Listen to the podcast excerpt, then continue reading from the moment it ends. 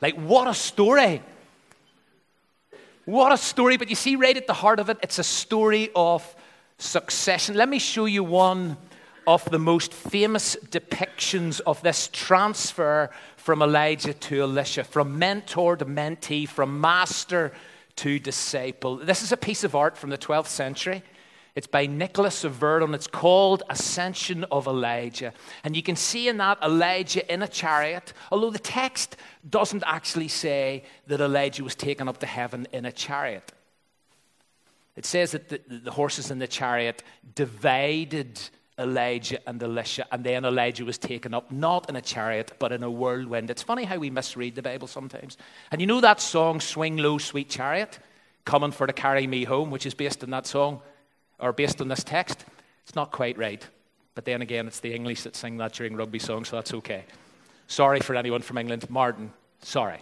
Apologize. Rachel, sorry. Anyone else? Uh, but it, this, this piece of art shows uh, Elijah going up to heaven in a chariot, and it also shows him handing on his cloak to Elisha. Again, it's not in the text. The cloak falls to the ground, and Elisha has to pick it up. Anyway, what we're going to do is we're going to go through this story slowly and see what we can learn. Do you know? There comes for a time for a change in leadership.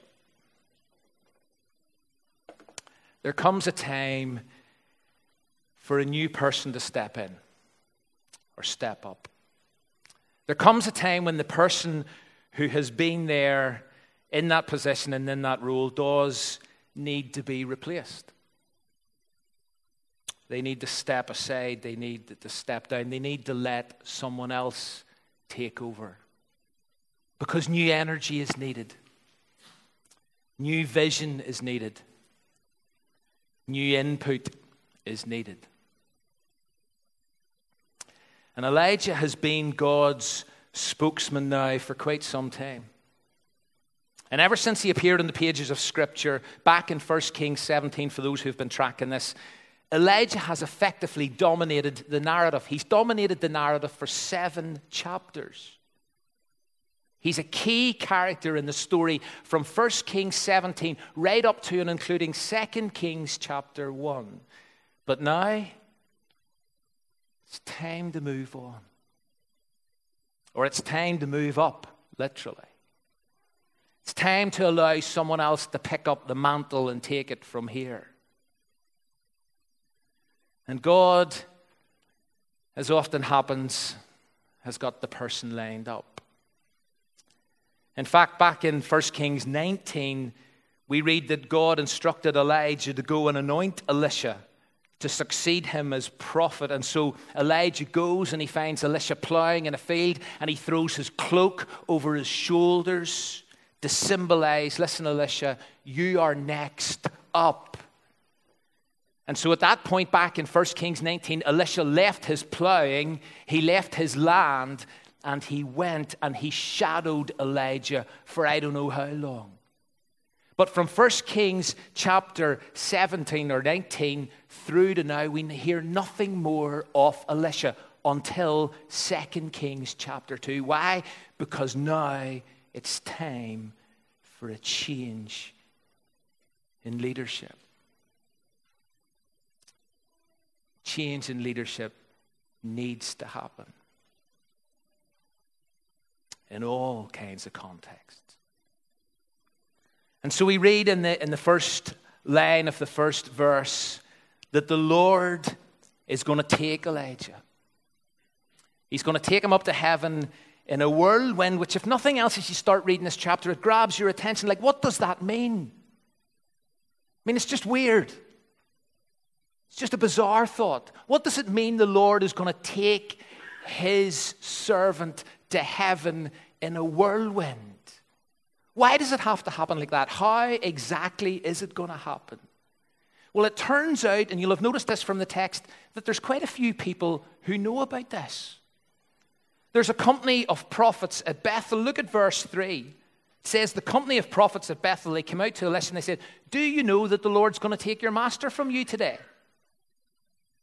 Another company of prophets, not in Bethel this time, but in Jericho, they're also in the loop. And so they come out to Elisha and they say, Listen, Elisha, do you know that the Lord is going to take your master from you today? Now, how they knew isn't important. They just did. Although it's interesting to note how some people seem to be aware of impending change prior to others.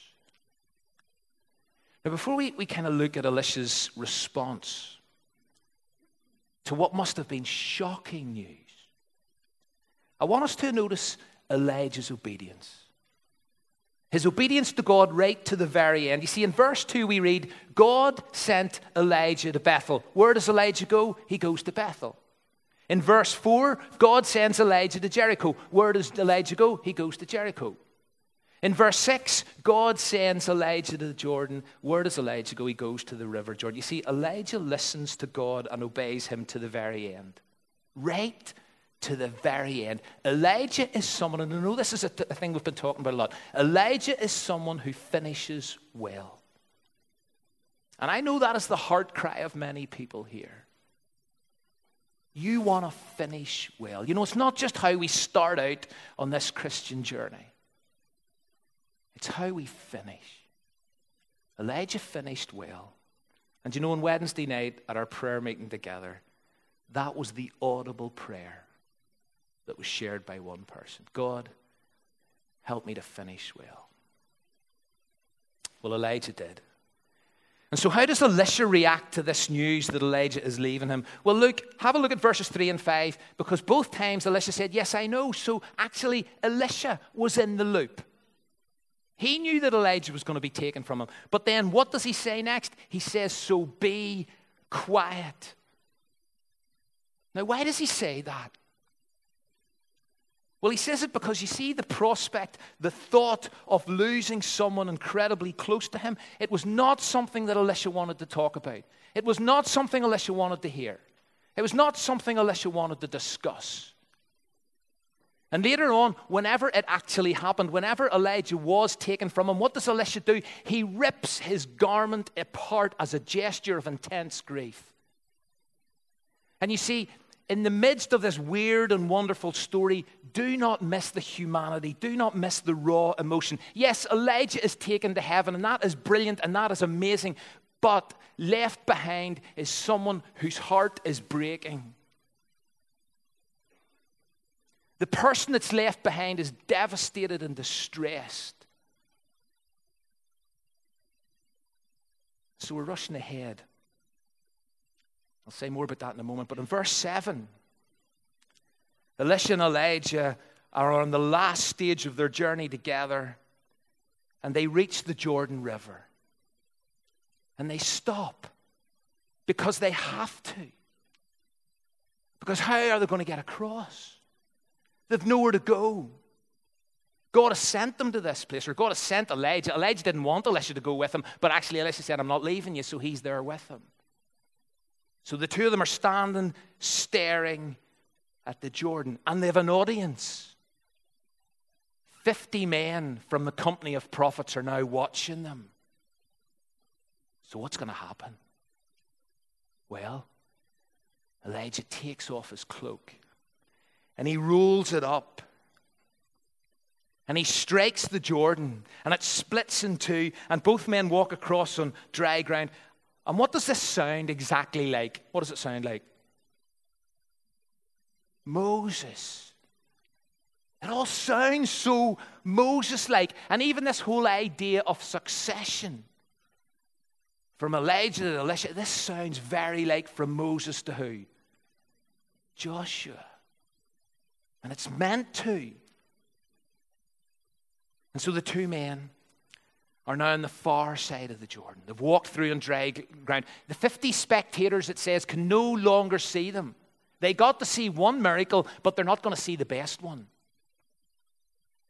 This must have been frustrating. And so on the far side, Elijah turns around to Elisha and he says, Listen, I am about to leave you. So name the last thing you want me to do for you?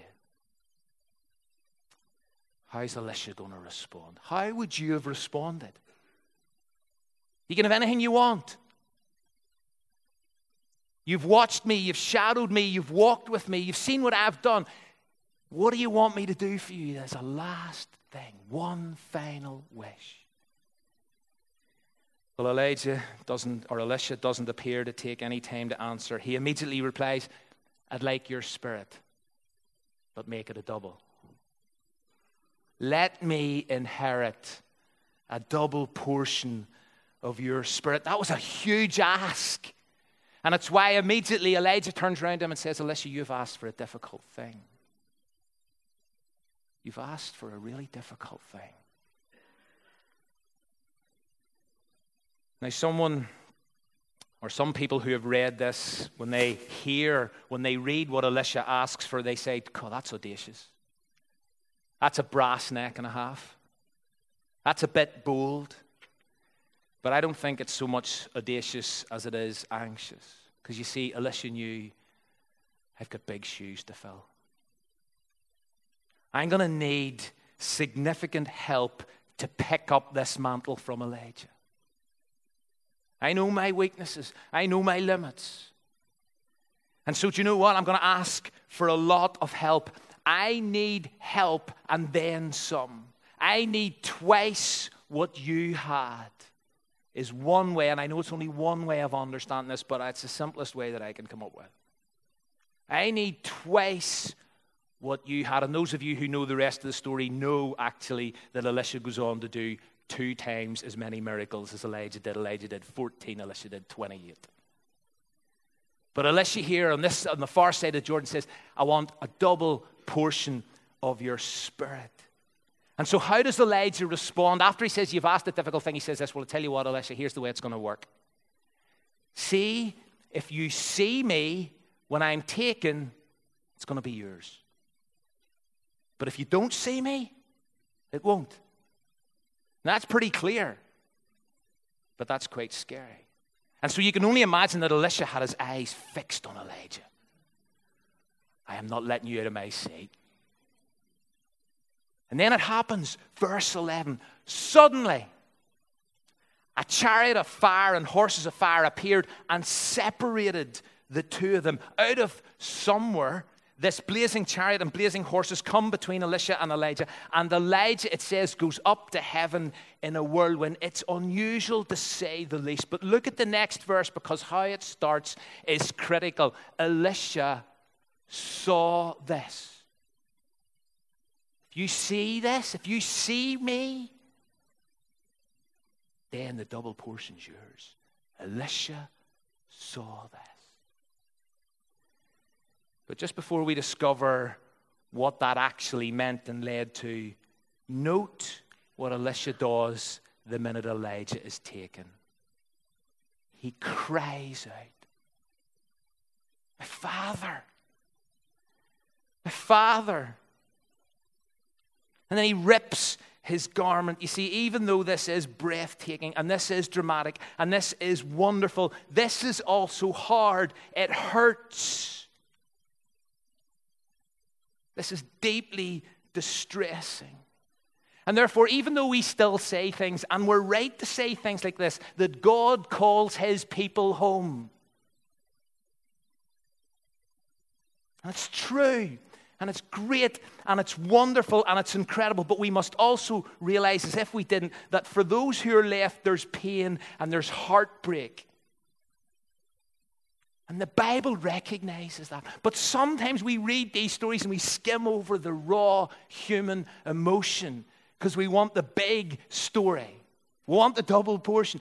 We don't see, listen, here's a guy whose heart is breaking because God has called his mentor, his closest friend home. And Elisha is devastated. And so, having seen Elijah go, the question now is how will he discover if his request has been answered? How will he discover if he's got that double portion? Well, Elisha needs to go back across the Jordan. So, how's he going to do that? Because Elijah's gone. Well, verse 13 says, and this, this is really important. Verse 13 says, Elisha picks up the cloak that had fallen from Elijah. Intentionally picks up the cloak. Wasn't told to do it, wasn't handed on to him. He intentionally picks it up. And imagine how he's feeling. He's holding this cloak. He's standing staring at the Jordan. And with Elijah's cloak in his hand, he decides, I'm going to have a go at this. I'm going to have a go at this. Can you imagine how he's feeling? So he raises the cloak and he strikes the river. But I love what he says. Did you notice it? He shouts out, Where now is the Lord, the God of Elijah? Yeah, Elijah is gone, but God, are you still here? Are you still with me as you were with Elijah?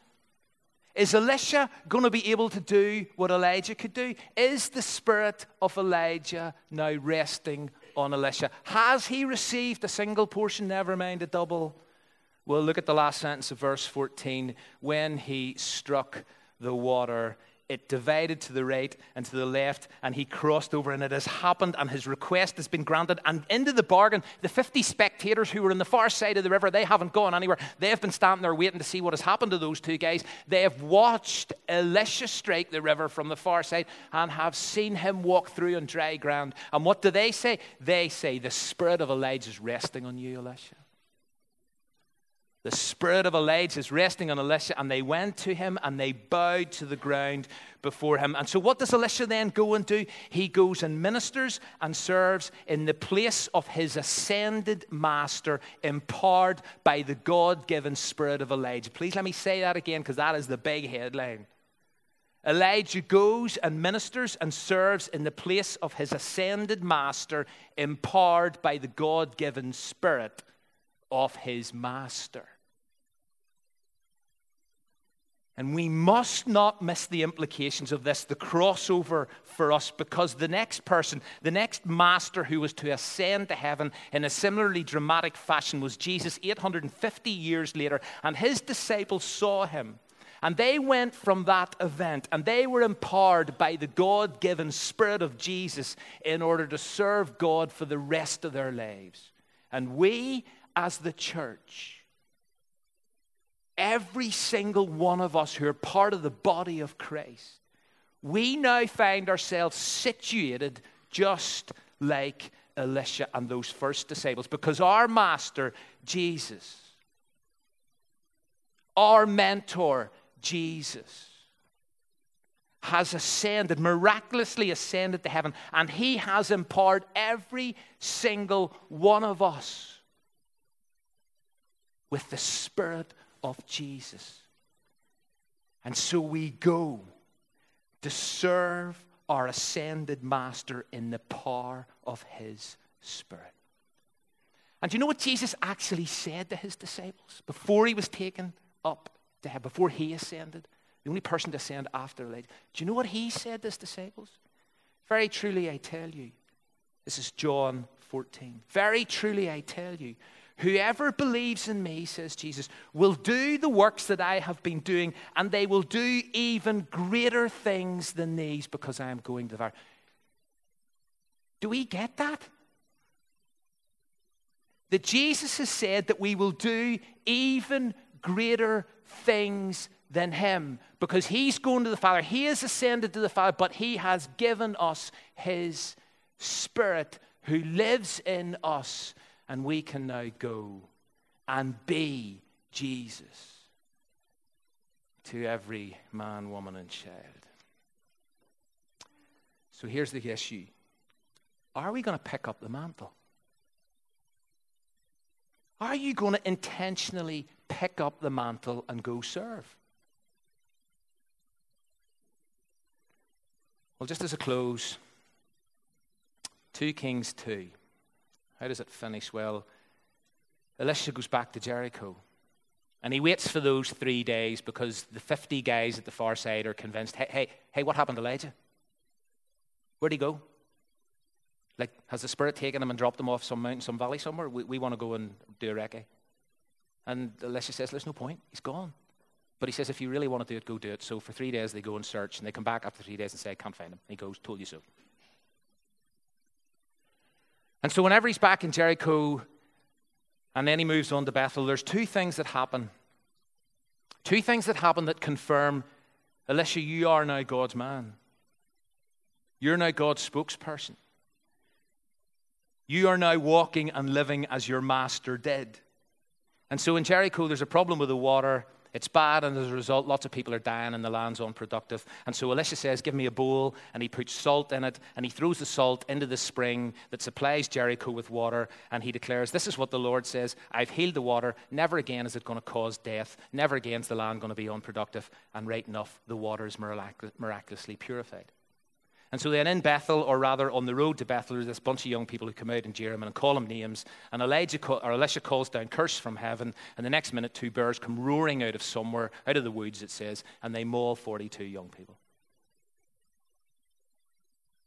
And so you've got this one incident of grace and this one incident of healing and this one incident of deliverance. And then on the other hand, you've got this other incident of judgment and harm and warning and disaster.